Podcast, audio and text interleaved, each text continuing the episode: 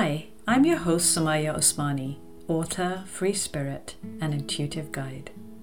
In this podcast, we talk about how we can reconnect to our intuition so that we can unearth our creative potential, whether it's through writing, lifestyle changes, or by simply adopting ways to tap into our instincts. I not only share my own experiences, but I also have conversation with others who can give us more of an insight how we can follow our intuition to help us live creatively enriched lives. This month's theme is the aspiring author, and today I wanted to share with you three tips to finding your way to getting published. Now, my own journey was one from only dreaming about having a published book, leaving a career in law, and then finally having three books published. And when I look back, I don't really appreciate how difficult my journey has been. And actually, at the time, it really was tough. It was merely a dream. I forget all the steps I took to get here. It's easy to forget those difficult stages of building a new career in writing because you just have to get on with it.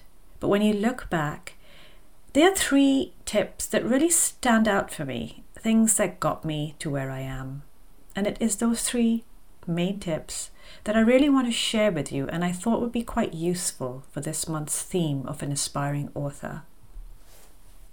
You see, writing a book is one thing, but finding yourself publishable is quite another. And I truly believe that anyone can do this. It's not that you have to be special or have writing special skills to write or contacts in the market.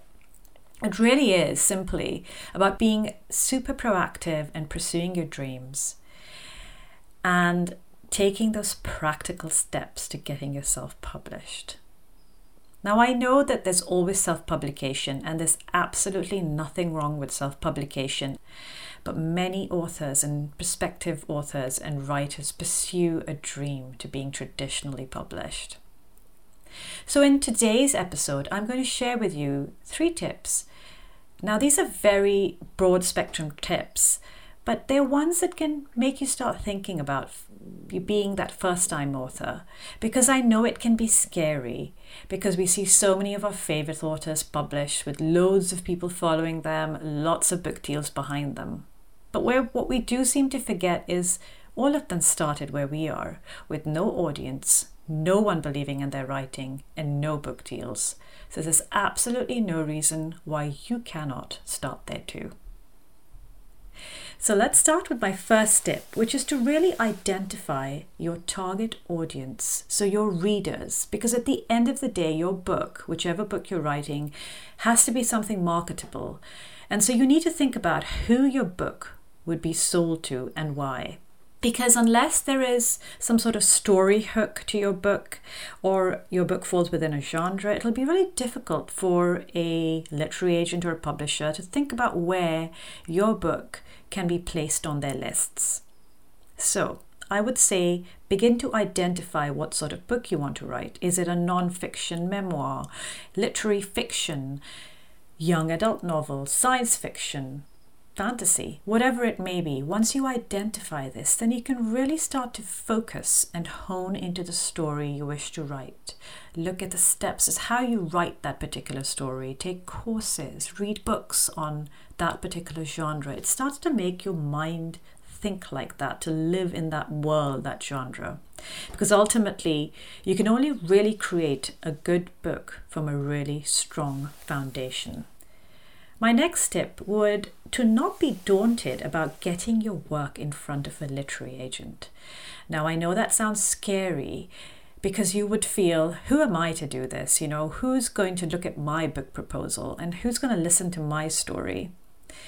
But when you get your book in front of people called literary agents, the people who will represent you, and if you want to be traditionally published, most publishers won't take you on cold calls and you do need to go through an agent. Now, the reason why I say don't be scared of an agent is because the agent is really your gatekeeper between you and the publishing world. And always remember that a literary agent works for you. And they are looking for talent that they can really take care of and nurture. So, think about that that a literary agent is only going to take work they feel has something they can really help create into a publishable book. Because ultimately, literary agents only make a commission from your work if it gets published. So it's in their interest to nurture you and create this brilliant writer out of you. And it can be a really beautiful relationship where they are with you through your growth as an author. What they look for is a beautiful story, good writing, good vision, and it is really helpful if you have a bit of a platform. So you could be authority on the topic you wish to write about. It doesn't necessarily mean only social media following, it means in the real world, are you someone people trust? Someone whose word is taken? And that is one of your sure ways of getting a literary agent interested is having those elements of having good writing, having a platform, and having a really good hook in your story. Putting your work towards literary agents shouldn't be scary, and in next week's Aspiring Author Team podcast, we'll be talking to a real literary agent and finding out exactly what they look for and why you shouldn't be scared of them. One of the tips I always give aspiring authors is that if you have a body of work that you want to get published, start researching quite early with somebody that you think would be good for your work. Either start to research in one of the most important handbooks I really recommend all authors should get, which is the Writers, Artists and Writers Handbook that comes out every year.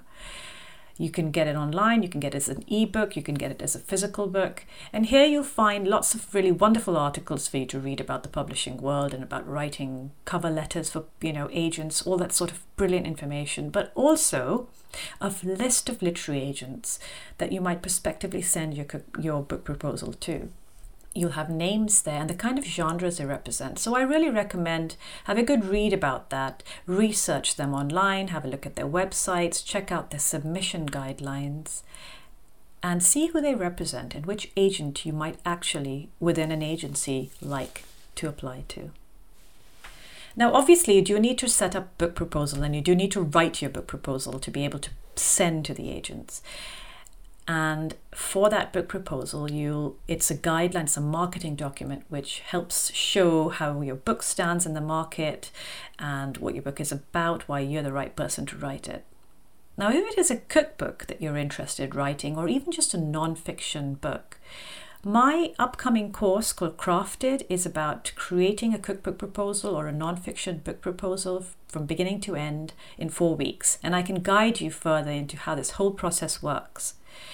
And generally, about writing a book proposal, it doesn't really matter if it is a non-fiction. The the system is the same. So I, you know, do join the waitlist for that because that will be a course that you could really benefit from. Now, the final tip I'd like to say, the third one, is that to succeed in finding a book deal, it's really important to proactively build your profile. Whether it means you're writing in publications online or in print, get to Get your voice out there, get it heard, be seen in the places of your genre that people are publishing stuff, whether it means online publications. But what it generally means is if it's online publications, someone will Google your name and find a list of articles that you've written, honing into a niche that you could slowly become quite well known for.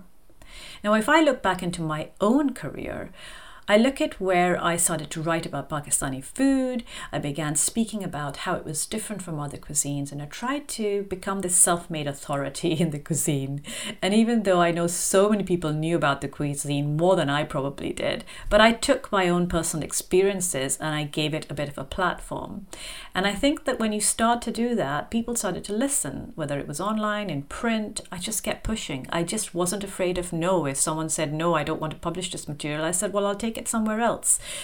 And three or four years later, I did have a book. Now, once you have had that, like I did, I springboarded my career into writing from that particular space of writing a cookbook, and now slowly I'm branching out into narrative writing, mm. but I'm keeping that theme of food grounded to my writing. So it is really about creating that platform and making it work for you, pushing yourself in everywhere that you possibly can. Because ultimately, publishers and literary agencies will see whether your book is publishable, but also whether people will buy your book because they've heard of you in that particular field or genre. Now, finally, before I end, I want to give you a bonus tip And this bonus tip is really about writing mindset and about mindset generally. I truly believe that if you are meant to write a book, you really need to believe in it. Because a lot of us limit ourselves in believing that we are made to do this. We might dream about this dream of a book, but we keep telling ourselves by negating the possibility oh, I won't be able to do it. Who will want to read my book? Who will want to publish me? I mean, who am I to write this book? If you start to change the narrative that you tell yourself, that is the first step into pushing yourself towards any of the top three tips that I've just given you. You can't start thinking about building a profile, approaching literary agents with your book proposal, or even writing this book if you can't start believing that truly you are the one put on this earth to write this book. So let's start taking a deep breath and telling ourselves that we can do this. I hope that today's tips and the three ways that you can really start to build yourself up towards publication will help you start to think of the different ways in getting your book dream into a draft. If you wish to learn more about writing a book proposal for nonfiction or having supported mentoring, I'm here to help you.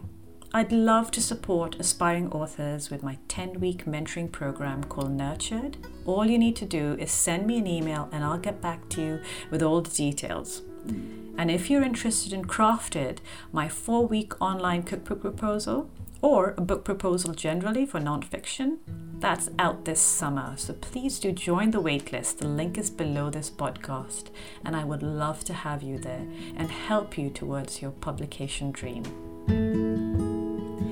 I hope you've enjoyed this week's Savoured Life episode, and I look forward to you joining next week when I speak to Emily Sweet, a literary agent based in London, who's a wonderful resource of information and inspiration for you to pursue your dreams as an author.